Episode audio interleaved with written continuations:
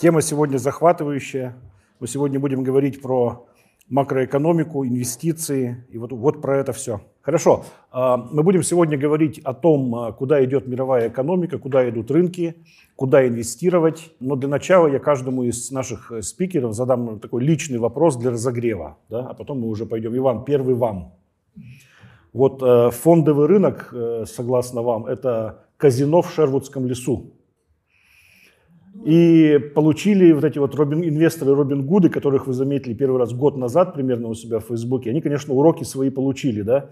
Означает ли это, что инвестиции для профессионалов и любителям нужно сидеть в фондах под доверительным управлением? К сожалению, просто многие люди вот в последние годы, особенно розничные инвесторы, действительно начали рассматривать инвестиционный рынок как казино. Я просто знаю многих людей, которые...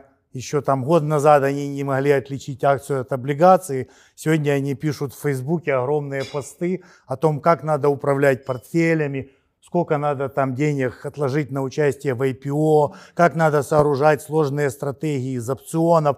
Ну, теоретически за год можно многому научиться, но я сомневаюсь, что за год можно стать там профессиональным или, скажем, квалифицированным торговцем опционами, как хорошо не учись, и при этом выполняй еще и какие-то другие жизненно важные задачи у себя на работе и в семье. Поэтому вот эта тенденция, когда многие люди просто делают ставки, просто понаслышке слышат какие-то знакомые имена, названия компаний, делают ставку, выиграла, замечательно, я великий инвестор, я Уоррен Баффет, я вас сейчас всех научу, как вкладывать деньги. Проиграл, ну об этом мы будем молчать, из краткосрочного инвестора, из трейдера превратился в долгосрочного, буду ждать, пока оно все обязательно, мне же говорили разные опытные люди, время всех вылечит, время вырастет эти цены до нужного уровня, когда-нибудь восстановится.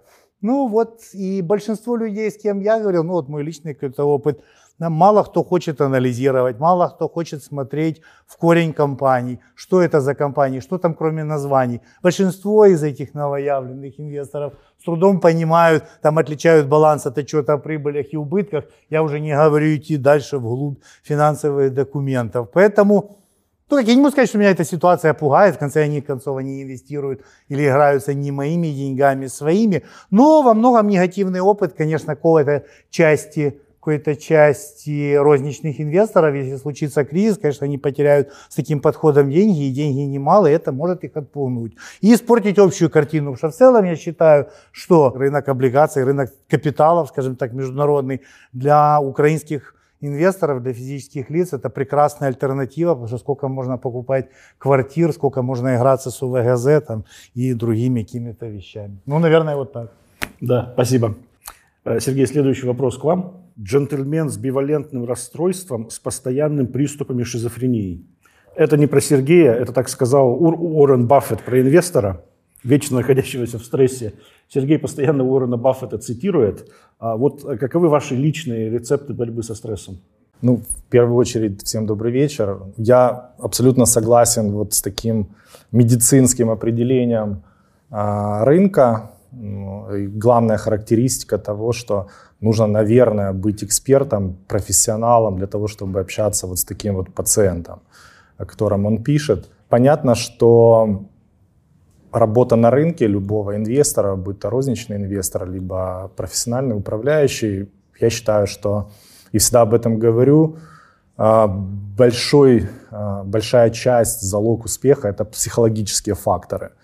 То, о чем говорит очень часто тоже Иван, я вчера даже абсолютно согласен, прокомментировал его пост «Браво за смыслы», очень, очень круто написано, поэтому рекомендую даже почитать. Вчерашний, по-моему, пост, да, характеристика. Но если вернуться по тому, как работать со стрессами, да, это, я точно знаю, здесь среди присутствующих даже много людей, которые инвестируют самостоятельно в том числе. И в первую очередь нужно понимать, с кем ты работаешь. Ты работаешь, с одной стороны, с очень рациональной системой, которая абсолютно точно действует по принципам и закономерностям. Если ты это понимаешь, если у тебя хватает воли, духа, простите меня за такую, но там стальных каких-то вещей внутри, ты спокойно будешь проходить любые турбулентные периоды. Это нужно просто понимать. Если же ты не можешь проконтролировать свои эмоции, если ты слишком, как это сказать, может быть, панически ведешь себя, особенно вот последний месяц на рынке, кто на рынке, тот понимает, о чем я сейчас говорю, то вряд ли ты устоишь от волатильности, которая полностью накрывает рынок, и потом, по нашим оценкам, следующий год будет крайне волатилен. Поэтому нужно просто понимать, что волны будут. Если у тебя есть курс, есть команда, ты по волнам спокойно будешь проходить. Вот вы говорите, что главные враги Украины – коррумпированные чиновники. А кто друзья? Друзья, главные друзья – это предприниматели, бизнесмены, потому что эти люди создают рабочие места, они создают бизнес. И если не будет предпринимателей, то, извините, не будет Украины, потому что а кто будет давать работу и чиновникам, и людям, которые не предприниматели? Потому что я считаю, что все-таки предпринимателями не становятся, а рождаются. И эта склонность, это генетическая или еще какая-то. Поэтому спасибо предпринимателям. Спасибо. Сразу предупрежу, что я не буду специально спрашивать сегодня там нападе, не нападе. Я понимаю, что мы к этому придем так или иначе там в ходе дискуссии все равно, да. Но этот вопрос из моих уст вы не услышите. Вопрос, наверное, ко всем. Вот что сейчас происходит вообще с рынками, да, потому что сначала у нас был ковид, потом добавились вот эти вот розничные инвесторы, которые ведут тяжкую борьбу с роботами. Кстати, про вашего робота, Эрик, мы тоже спросим потом. Да. И тут еще добавились политические вот эти вот очаги напряженности. Да, вот как выглядит мировая экономика, вот этот раздрай, как бы вы описали? Коротко, Иван, давайте с вас начнем. Я думаю, один очень важный, пожалуй, главный фактор, который, наверное, на рынке капитала влияет больше, чем вся вот эта напряженность. Видите, я сразу нападет или не нападет, вынужден все равно вспомнить. Но важнее, наверное, вот событие, которое происходит сейчас в Соединенных Штатах, и которое идет заседание Федеральной резервной системы, и объявят или не объявят. Я думаю, для рынков капитала это будет иметь большее значение. Объявят что? Ну, там разные есть ожидания, я не хочу сейчас слишком углубляться в детализацию, но в целом объявят ли о том, что монетарная политика станет жестче? Насколько жестче? Когда все начнется? Как начнется? Вот сегодня, там, когда в 14:00 по нью-йоркскому времени, по восточному времени, Павел будет... Павел 14:30, по-моему, обычно он выступает. 14 будет итоговое заявление. Ну вот все и будем переводить птичий язык чиновников ФРС на человеческий, и все будут трактовать, там, чем это все закончится. Вот это, пожалуй, главный фактор. Ужесточение монетарной политики. Деньги перестают разбрасываться, они перестают быть бесплатными, их больше не будет триллионы вливаться в систему и раздаваться всем налево и направо. И, естественно, это будет иметь огромное влияние на рынки. Ну, а поскольку рынок – это механизм дисконтирования, так, то это все началось заранее. Вот рынок ждет и переживает. Вот моя версия такая. Спасибо, Сергей.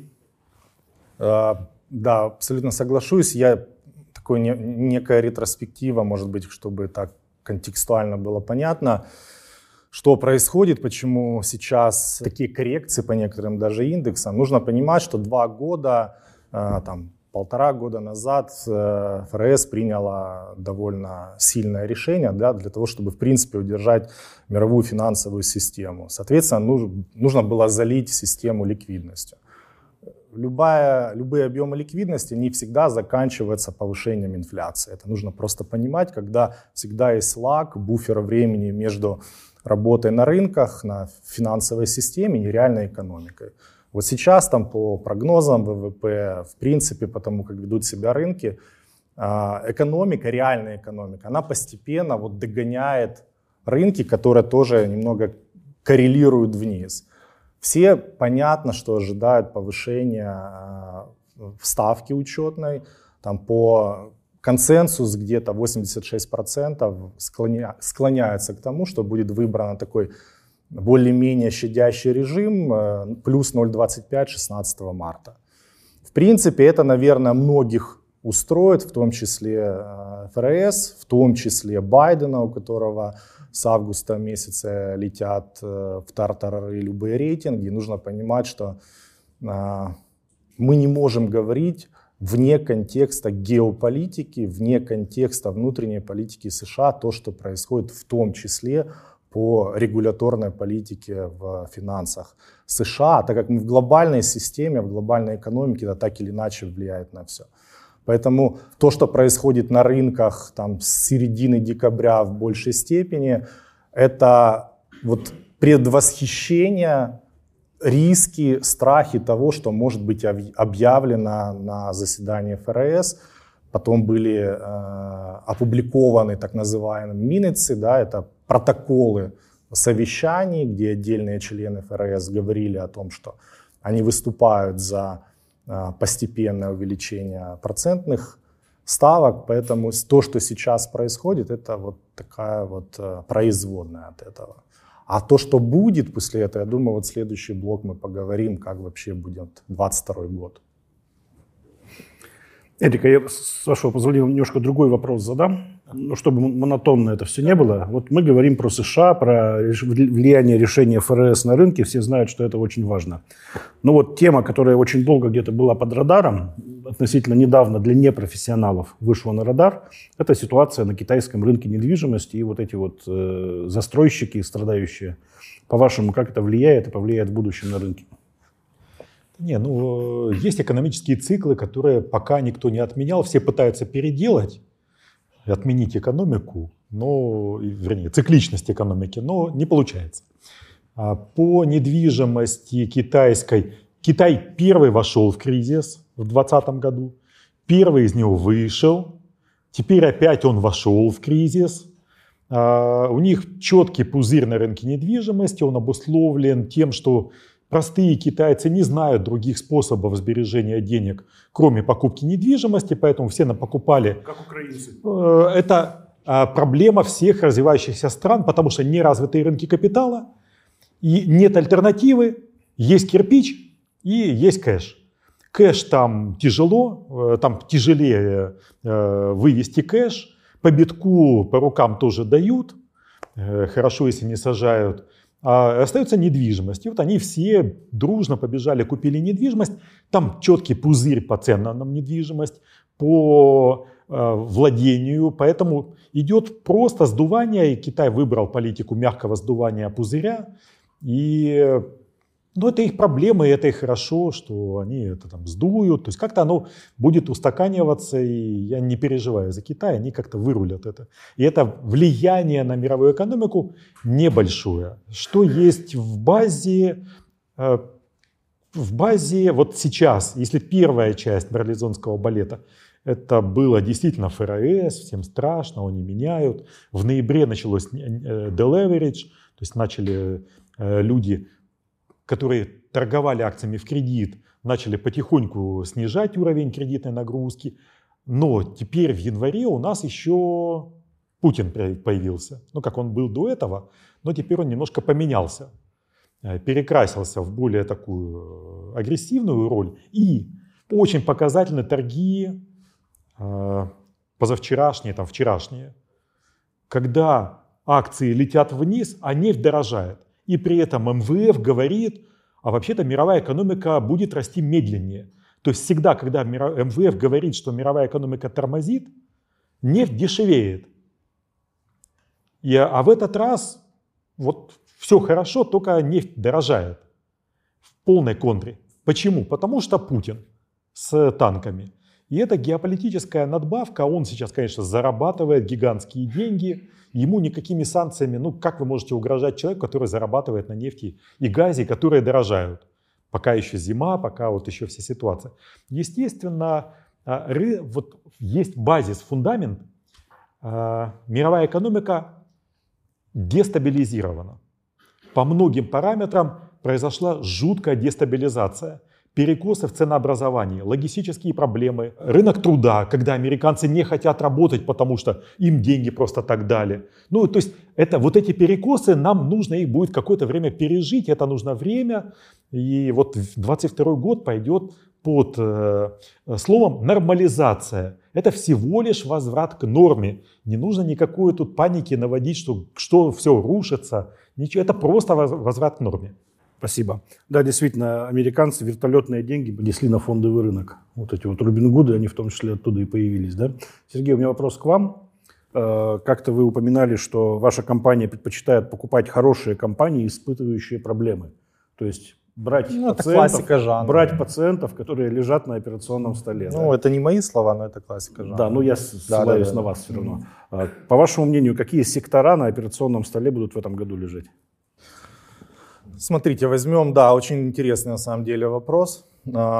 Что происходит сейчас, это начало моего ответа. Сейчас идет урезание рисков в первую очередь по технологическому сектору, который был в первую очередь интересен из-за огромного хайпа, который создавался последние 1,5 года на этом рынке. И как раз огромные объемы, которые вливались со стороны как розничных игроков, так и, не на удивление, нормально хедж-фандов больших, когда можно на компании, которая еще ничего не выпускает, у которой нет ничего еще кроме R&D, но делать капитализацию из воздуха.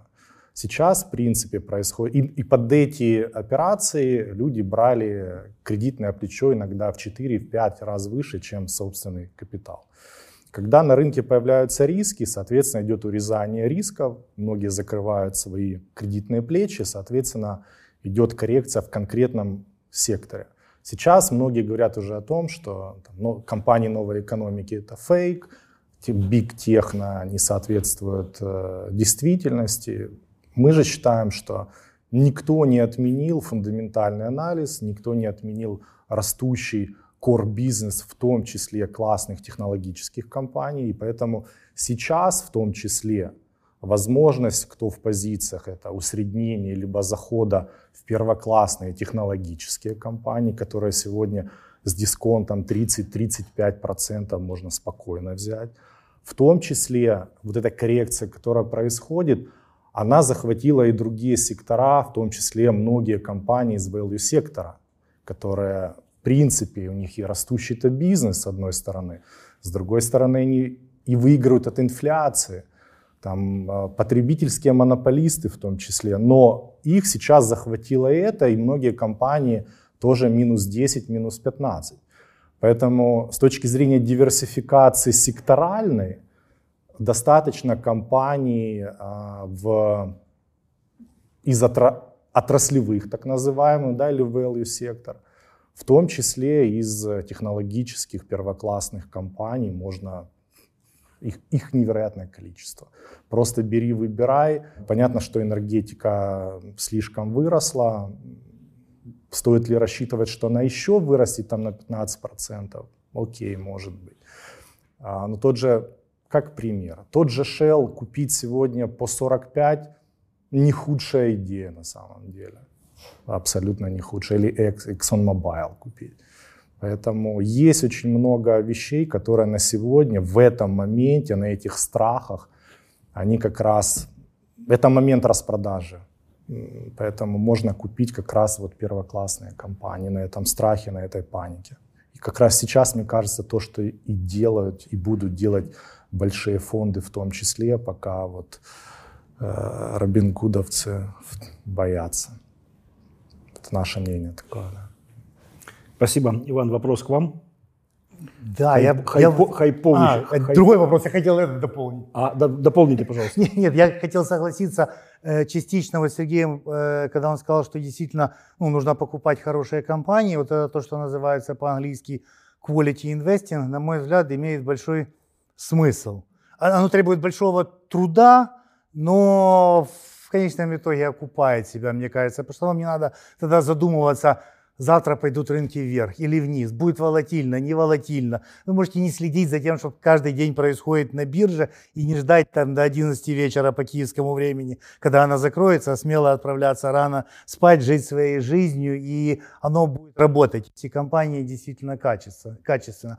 Но вот с чем я немножко не соглашусь, это с технологическим сектором. Да, в технологиях будущее, мы все понимаем, что нельзя жить прошлым, надо стремиться к чему-то большому. Но у меня всегда вопрос, как найти вот эти вот эти жемчужины технологические, сидя в Киеве, как их фундаментально проанализировать, если вся их стоимость в основном очень часто основана на вот возбуждающих рассказах акционеров, менеджеров, на массовом ажиотаже, и все говорят, да, это будущее. А скажи, почему будущее? Ну, потому что это будущее, это новые технологии. Ну, так и я могу рассказывать про многие вещи, но, к сожалению, вот компетентно про многие компании сейчас не могу сказать. И вот тут одна вещь, вот в возрасте ничего хорошего нет, одно из преимуществ, только опыт. Я помню, в 2000 году тоже все говорили о доткомах, о том, что это будущее, без него жить нельзя. И даже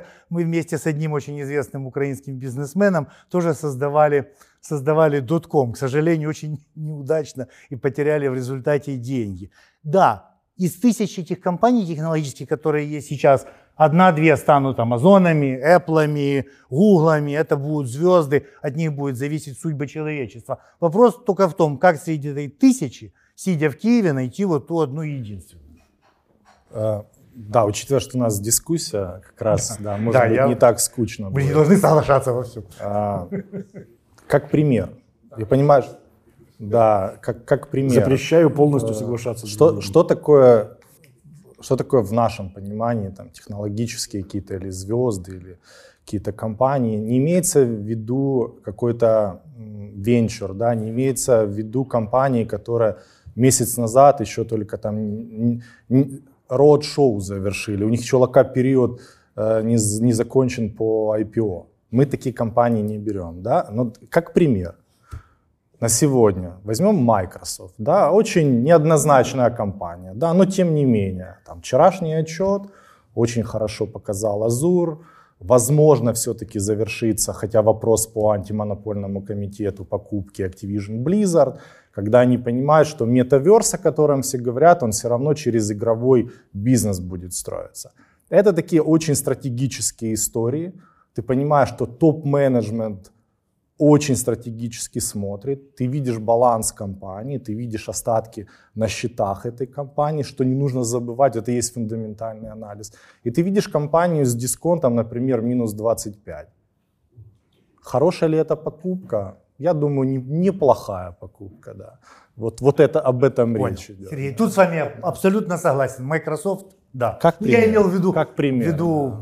Да. Я не про Zoom компанию, если что.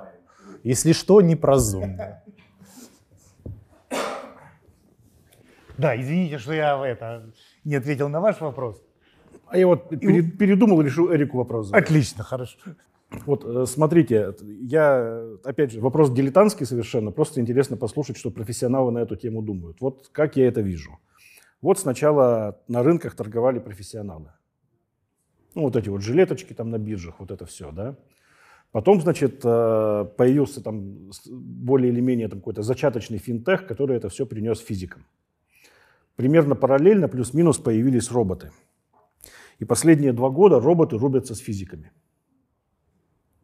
Кто кого? Немножко шире вот эта саванна. У нас есть и львы, есть газели, да. Овцы, да, есть слоны. Первое, начнем со слонов. Пенсионные фонды. Это слоны, они большие, они жиреют. Как наполняются пенсионные фонды? Каждый месяц от зарплаты американец отправляет денежки, и он не знает, во что вкладывает этот пенсионный фонд. У меня дочка, когда работала в Австралии, у нее там каждый месяц что-то откладывалось, она видела у себя, вот я владею вот такими-то. Она не принимала ни капли решения. И основные деньги, ну почти основные деньги, именно там. Это пассивные деньги, они не смотрят монитор, они видят, да, что-то я похудел за последний 20-й год, у нее был такой худеющий сначала, потом все восстановилось. И это большие деньги. И важно понимать, что происходит с этими деньгами. У них идет инфлоу постоянно или нет. Считается очень просто. Если совокупные доходы населения США за исключением государственной помощи растут, Значит, у пенсионных фондов ежемесячный приход кэша. И они молча по своей декларации идут и покупают акции. Каждый месяц. Покупают, покупают и покупают. И это гигантская сумма. Когда такая мягкая реклама, у меня 6-я книга, вот я сегодня, ну, как на этой неделе отдал, ее сейчас будут корректировать. Я привел там пример про Reddit. Есть какой-то человек, который выступил таким Лениным на броневичке, который якобы атаковал Уолл-стрит и заработал кучу денег. На самом деле, все деньги, которые заработали эти реддиты, это меньше 1% от тех денег, которые заработали другие люди. Но мы все читали про Reddit, и это инфовойна, это отвлечение, как фокусник. Он отвлек внимание, говорит, это все физики. У нас когда-то во всех обвалах курса гривны были виноваты физики. Но мы же понимаем, что это не так, что совершенно другие люди виноваты. И точно не население, которое бабушки, которые пошли и что-то купили по $100. Вообще про другое. Вот здесь про вот этих мелкие физики, они почти не влияют на рынок. Но где возникает влияние? Теперь вот есть пенсионные фонды, есть фэмили-офисы. Это большие деньги. Есть хедж-фонды, гигантская индустрия. Есть из больших, да, пожалуй, все. Вот из больших. Вот я, там, фонды национального благосостояния, норвежские, саудиты. У них еще гигантские деньги. И у пассивных почти каждый месяц идет приток денег в фонды, и они почти каждый месяц идут и покупают акции. Есть еще байбекеры. Это самые компании. Вот в этом году ожидается на $1 триллион. Компании заработают прибыль. Инвестировать особо не во что. Такая вот технологическая современность. И они будут идти и покупать свои акции. $1 триллион, ну это не маленькие деньги вообще-то. Физики все вместе взятые на планете будут отдыхать и мягко стонать, где же этот триллион. И это тоже приток денег на покупку. Есть еще деньги по наследству, которые будут уходить. Была классная статистика. Сейчас началась передача наследства от бэби-бумеров к миллениалам. В год стартуют они с $2 триллионов. Через где-то 10 или 15 лет закончат где-то на $4 триллионах в год передачи от одного поколения к другому поколению. И нужно понимать, потребительская привычка, инвестиционная привычка бэби-бумеров, а это мои родители, вот, грубо говоря, наверное, вот Баффет, нет, Баффет нет, это предыдущее поколение. Ну да, скорее мои родители, вот такой возраст. 60 с хвостиком лет. 50-е годы рождения. Да. После войны. И миллениалы – это моя дочка. Это грубо там 30 лет, там, до 30 чуть-чуть, от 25 где-то до 35 лет. Миллениалы – недвижимость. Ну да, им интересна недвижимость. Пожить в ней, владеть. Они... Вот сегодня в Сиднее, завтра в Берлине, послезавтра еще где-то. Кто знает, где они будут жить, они сами не знают. И они покупают, когда обзаводятся семьей. А так как обзаводятся семьей сегодня все позже и позже, то они и покупают все позже и позже. И спрос у них на недвижимость тоже все позже и позже. Но им нравятся NFT-шки, биткоины, эфирчики и акции. Толерантность к риску у них выше. И это тоже поток денег. То есть реально сегодня поток денег, который идет в рынок акций, настолько гигантский, что да, эти просадки, это все весело и замечательно. Но я думаю, что еще самый большой пузырь не надулся. Он надуется к 30 году, и вот там мы будем обсуждать крах этого вселенского пузыря. А пока роботы почти, ну как, они влияют. Вот в чем разница, финальный такой абзац. Так как основные капиталы хранятся в пассивных инвестициях, купили и держат, то получается, это, грубо говоря, 90% всех капиталов. И 10% они как-то двигаются на рынке. И бывают моменты, когда на рынок приходит или уходит 10%. И кажется, от всего объема это немного, но от ликвидного объема это удвоение. То есть в какой-то короткий промежуток времени, оказывается, на рынке нет ликвидности. Что делает маркетмейкер? Вот где роботы появляются. Маркетмейкеры нынче очень умные ребята. Идет поток заявок, они все покупают. Вот у Reddit покупает поток заявок. Еще у кого-то покупает поток заявок. Все брокера торгуют потоком заявок. Все сдают своих клиентов вот, до трусов. Что делают, где ордера стоят, какие, почем. Это собирают брокера и видят, о, клиентов стопы здесь стоят, лимиты тут, а денег у них столько. А если мы сейчас вот туда пойдем, то там сорвут стопы, их еще пронесет вниз, а там мы пойдем и купим. На украинской бирже вот мое преимущество, что я торговал на рынке, которого нет. Ну, то есть наши объемы были копейки. Но это то же самое, как представьте, прилетают инопланетяне, которых по уровню развития 3000 лет, и они изучают, как мы, пещерные люди, вот, ерундой страдаем. Или мы вот сейчас окажемся там, а что делали древние, будем изучать прошлое. Вот украинский рынок это какое-то там, это американский рынок 19-го столетия был. И вот здесь вот эти сквизы, все это манипулировали, все ну, насмотрелся, наигрался, как нас таскали, как мы таскали. И вот то же самое там происходит только на очень больших объемах, и роботы помогают именно в этом. 1-2 раза в год роботы раздевают физиков. Слабые руки теряют деньги, отдают сильным рукам. Вот то, что мы видим сейчас, это именно вот четко этот момент. Слабые руки окэшиваются. Мне, когда звонят клиенты, ну, мне больно. Но я понимаю, что это классические физики, и нужно делать наоборот. Чем больше клиентов мне звонит в панике, рынок упал на 10%, давай, почему вы не шортите? Первый вопрос. И второй вопрос, продавайте все.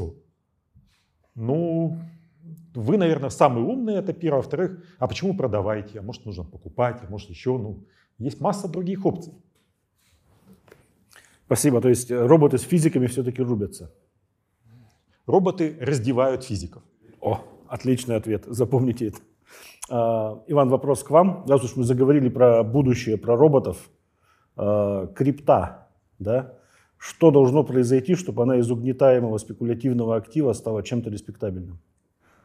Вы знаете, наверное, вопрос, скорее всего, не ко мне, потому что я по отношению к крипте настроен крайне пессимистично. Я знаю, потому и спрашиваю.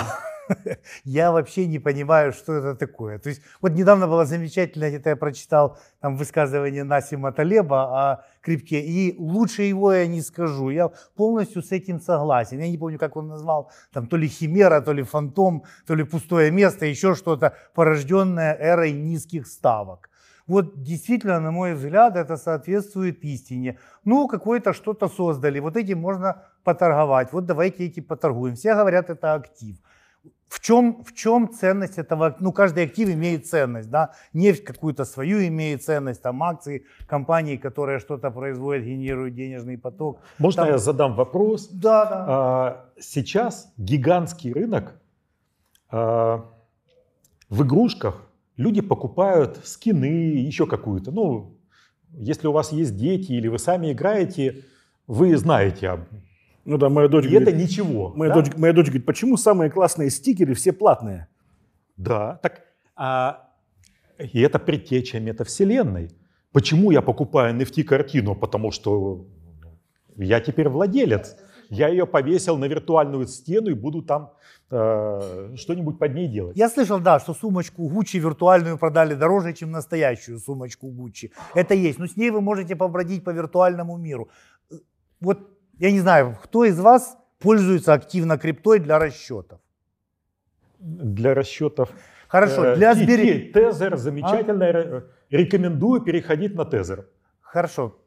Кто из вас пользуется ну, сбережения, наверное, кого-то есть, не надо поднимать руки, но все равно, я, честно говоря, я не понимаю, в чем, может, это моя проблема, я не настаиваю, никто из нас истиной не владеет, но все, что происходит вокруг крипты, исключительно трейдинг на эмоциях, на технических индикаторах, я не понимаю, как в крипте определить фундаментальную стоимость. Если есть компания, генерирующая денежный поток, там я могу что-то объяснить, и там я могу к чему-то привязаться. В крипте, ну, есть какая-то стоимость, там себестоимость майнинга, наверное, это единственный фактор, к которому действительно можно привязаться. Все остальное, на мой взгляд, это эмоции, это ажиотаж, и это то, что называется по-английски, да, fool's game. Ну, игра в расчете на то, что у вас вот это что-то есть. Многие, собственно, и не понимают, что это такое, да. Ну, вот это что-то кто-то у меня купит потом дороже. И вот я вчера буквально разговаривал с одним товарищем, он говорит, ну ничего, сейчас это дешево, она же будет 100 стоить. Я говорю, ну если 500 будет стоить тысяч, верить в это, то тогда сейчас еще дешевле, еще больше надо покупать. Поэтому я вот, скажу вам честно, крипта, да, она может расти, и, наверное, на этом люди заработают состояние, и она может быть и 100 тысяч, и 500 тысяч, что угодно. Но это, наверное, больше вопрос не к каким-то инвестиционным методам и каким-то техникам, каким-то знаниям, а это человеческая психология и все. Вот, больше я ничего сюда приплести не могу. Ну, могу сказать каких-то умных слов, которые вы без меня знаете, блокчейн, будущее, человечество и так далее. Вот так. У меня пессимистичный взгляд. Ну, то есть придумали хорошую технологию и зачем-то превратили ее в спекулятивный инструмент. А во-вторых, да, последнее, что я добавлю, то, что вот вначале говорилось, вот крипта это хорошо, децентрализация, государство не будет контролировать, но оказалось контролирует. А более того, оказалось запрещает, и мы видим Китай, Индия, и Соединенные Штаты, и Британия. И государство, на мой взгляд, ну как государство может упустить бразды правления финансовой системы и позволить создание альтернативной финансовой системы? Тогда что из себя будет представлять государство? Поэтому, может, оно будет, и может, мы будем пользоваться криптой как валютой в каком-то виде, но она будет под контролем государства, и ничего такого уникального не будет. Наверное, все, я закончу. Нужен блокчейн, нужна технология блокчейн для метавселенной. Это одна из базовых технологий. Технология, я согласен, но я не настолько специалист в технологиях, чтобы сейчас там очень что-то интересное, оригинальное сказать о блокчейне. Но вот именно о криптовалютах, там самых популярных, биткоин, там Ethereum, там эти примеры с этими, с Dogecoin, там еще что-то, когда есть бесконечное предложение этого, и цена там растет, но это нонсенс с точки зрения здравого смысла. Ну, если за этим стоит очень популярный на планете человек и каждый день, ну не каждый день, но регулярно подогревает к этому ажиотаж и все время мотивирует, и ему нравится управлять миллионами людей, и он от этого ловит кайф, что деньги для него уже не кайф, ну тогда да, тогда вот пока такое будет. Ну, кто хочет играть в эту игру, пожалуйста, волен играть, но мне лично кажется, это не инвестиция, потому что инвестировать в объект, в котором вы не можете даже оценить хоть как-то примерно какую-то фундаментальную стоимость, ну, это опасно. К сожалению, я общаюсь с молодежью, они другие, и они почему-то начинают предпочитать покупать виртуальные какую-то финтифлюшку, реальные вещи, и готовы за это платить большие деньги. И тут рост и темпы роста рынка превышают темпы роста физического рынка. У меня есть один комментарий, если вы позволите, чтобы не было это слишком долго от одного человека. Да? Я думаю, что хорошо вот об этом, о виртуальности рассуждает то очень молодое поколение, которое с комфортом живет в абсолютно материальных папиных и маминых квартирах, питается папиной и маминой едой, носит папины и мамины вещи. Я вот только разговаривал с одним своим давним хорошим другом в Лондоне, который сделал большую карьеру в Сити.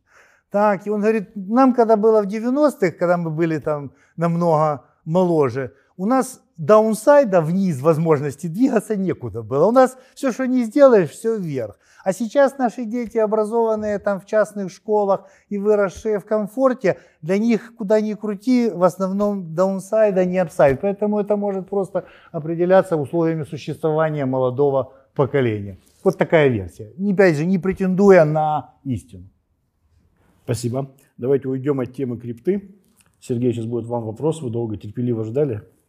Ну, вы знаете, да, что я уволился из Carlsberg, мне там заплатили парашют, и я его переводил на свой счет в Австрии. Я там прошел через какой-то 7 кругов ада.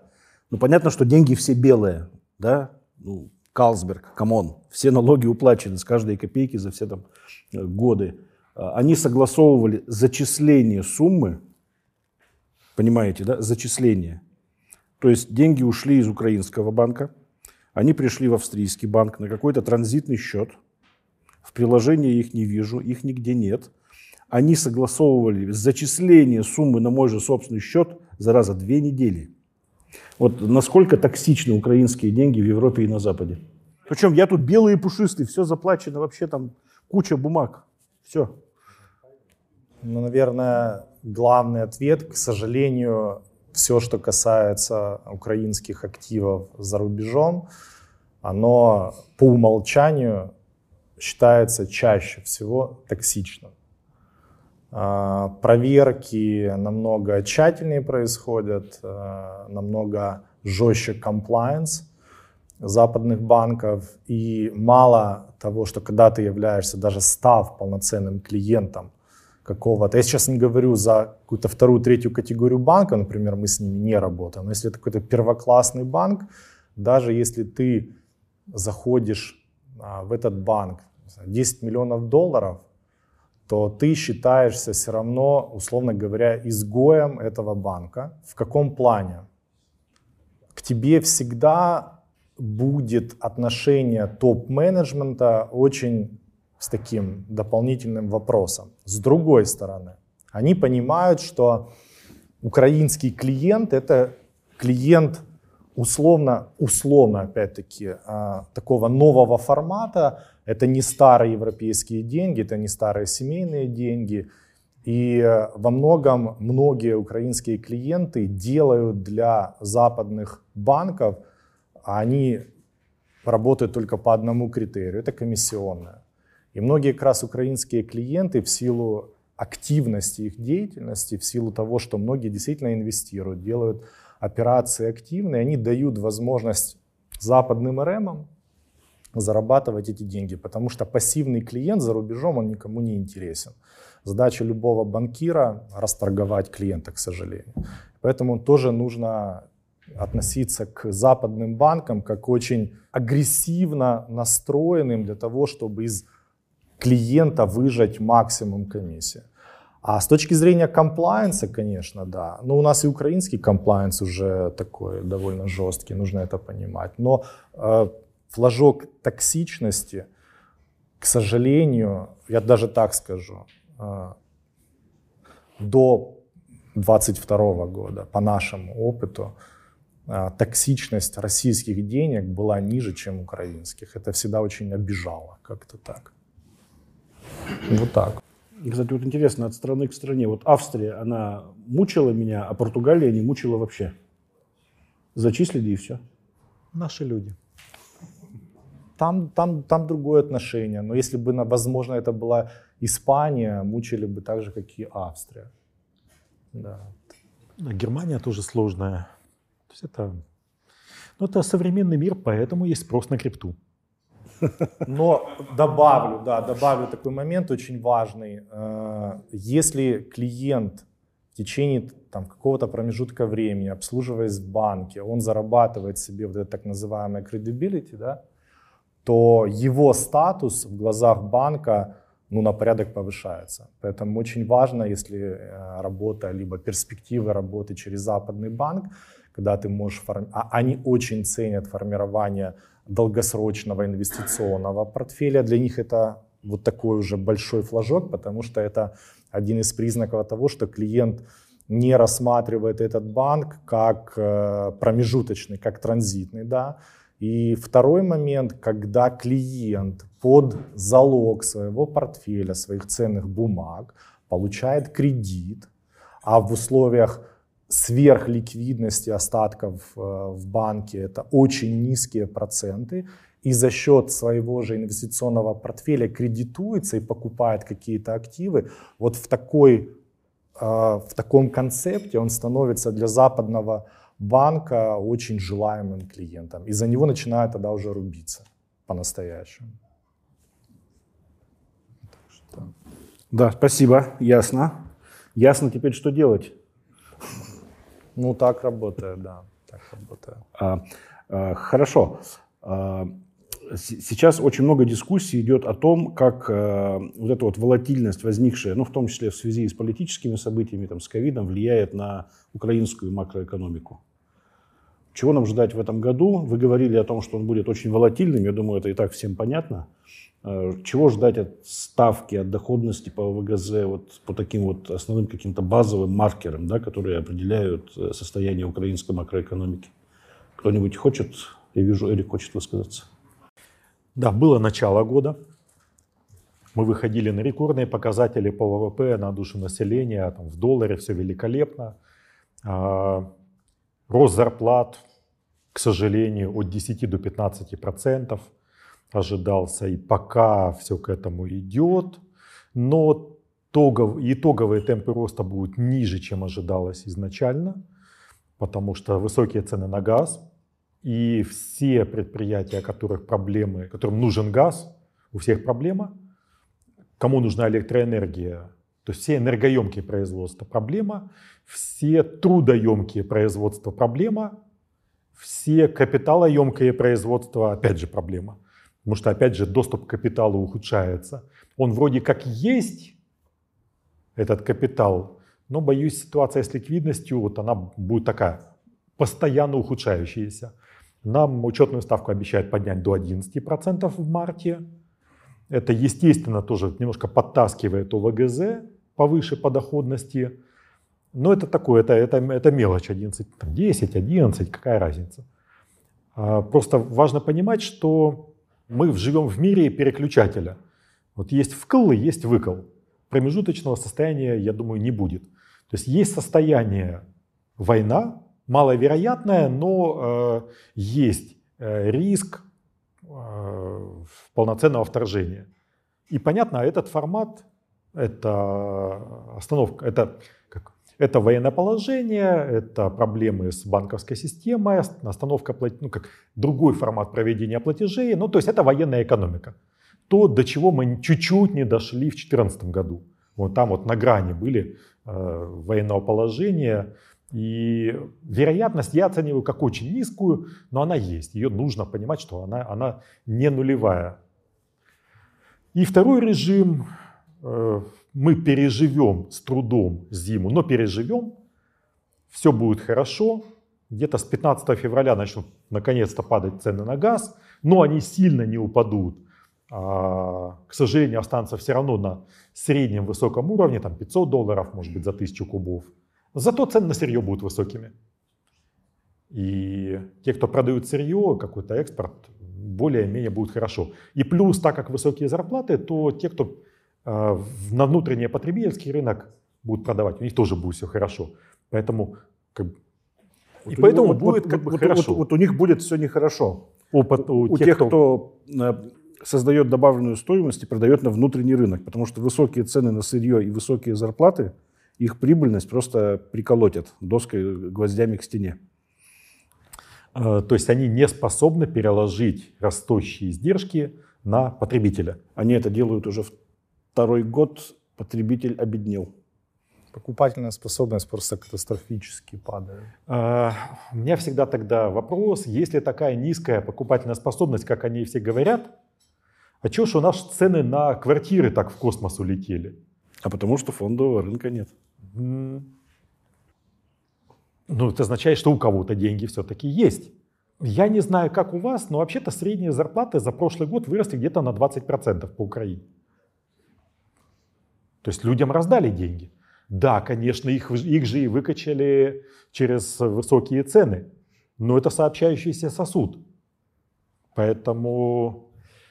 Я смотрю на отчетность американского бизнеса, в основном они, особенно в потребительском секторе, успешно перекладывают высокие издержки на потребителя. И прибыльность американского бизнеса остается нормальной, вполне маржинальность, все, там все более-менее хорошо с маржинальностью. Возможно, еще вопрос эффективности. Не у каждого бизнеса, может быть, есть резервы. Ну, это зависит от категории, конечно. Да? Тут я не буду вступать в эту дискуссию, чтобы... У меня там соглашение о неразглашении до сих пор подписано, поэтому я секретов не буду раскрывать. Ну, у пива... Я помню, легенда про замечательное пиво была... Конец 90-х годов, тут начало 2000-х, масса инвесторов, там, Рогань, когда вот это... Масса инвесторов приходила и покупала пиво, на фондовом рынке оно торговалось, и считали, я помню эти калькуляции, вот чехи пьют столько пива, украинцы будут пить в 2 раза меньше. По факту украинцы пьют, по-моему, меньше, чем... В 3 раза меньше. И вот, это, и вот эти вот всего потому лишь что, маленькие... Потому что в Чехии... Большую часть пива пьют украинцы, приехавшие туда в качестве туристов. И вот эта небольшая разница, она придавила пивников. Пиво – это отдельная тема. Пивоваров, я не люблю слово пивники. Пивоваров придавила конкуренция в сетевых форматах. Вот что ее действительно придавила. Где можно пиво дешевле воды иногда увидеть. Хорошо, да, Сергей, да, может быть, не знаю. Но тот же вопрос, не про пиво.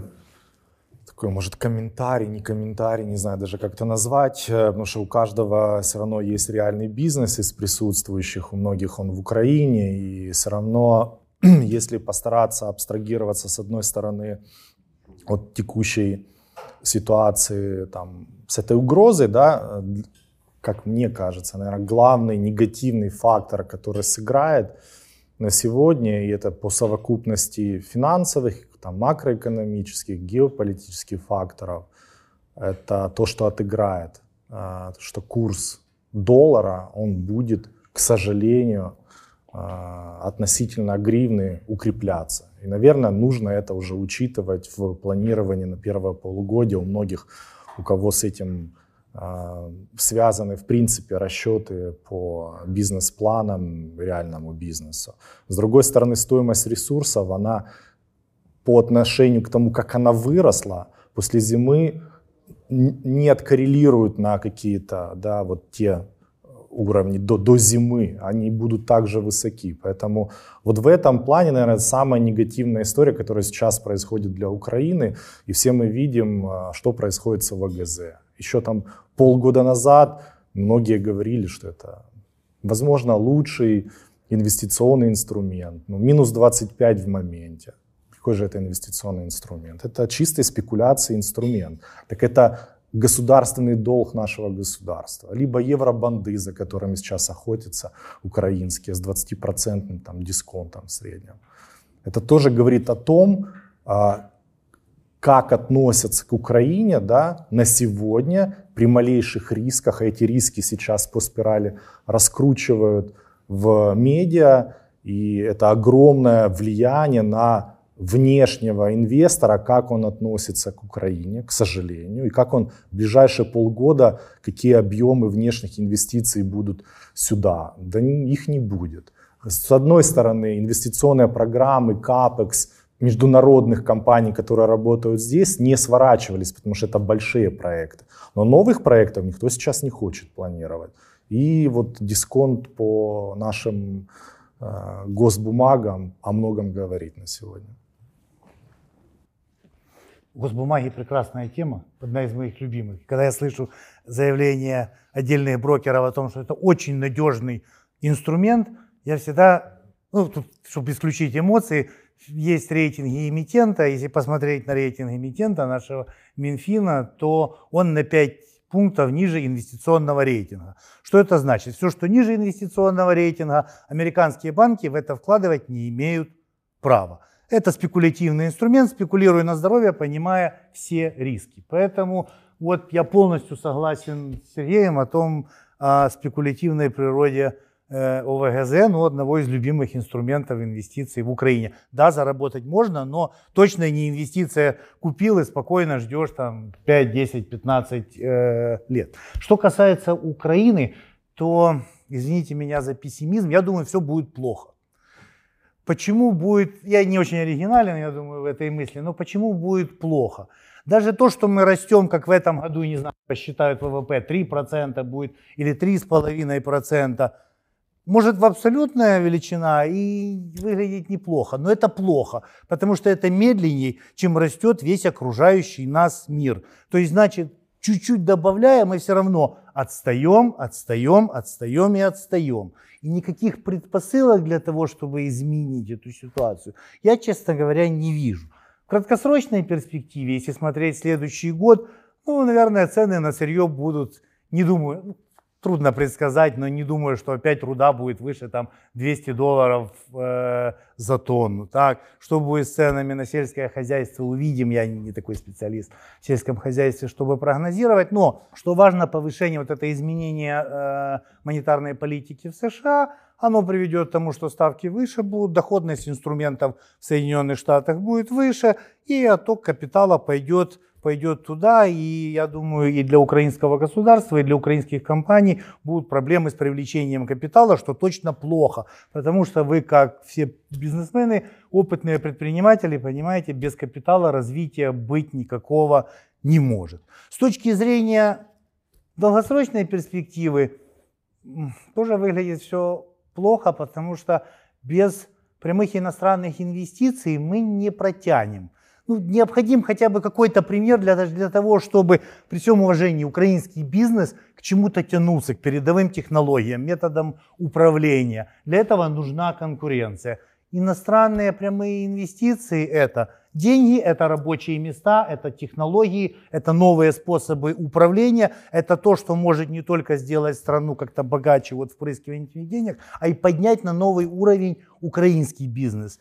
О прямых иностранных инвестициях — это давняя плохая история, это катастрофа, у нас их в стране нет. Да, есть пивовары, которые начали приходить, есть Coca-Cola, есть то, что есть во всем мире, так? Но нет очень многого из того, что могло бы быть, и тоже есть в окружающих странах. И вот пока мы не станем страной привлекательной для иностранных инвесторов, мы будем с вами сидеть, обсуждать, высказывать экспертное мнение, что будет с Украиной, маленькой сырьевой экономикой, полностью зависимой от того, что будет на рынке сырья и на рынке капитала. Подует ветер туда, ну хорошо, наполнятся наши там ветрила ветром. Подует в обратную сторону, ну поплывем в обратную сторону. Так и будем болтаться вот в зависимости от ветра, не управляя своей судьбой. Для того, чтобы управлять своей судьбой, говорить не буду, что надо сделать. Я думаю, каждый из присутствующих здесь может сам сказать, что должна сделать Украина для того, чтобы изменить свою судьбу. Мы все это чудесно знаем.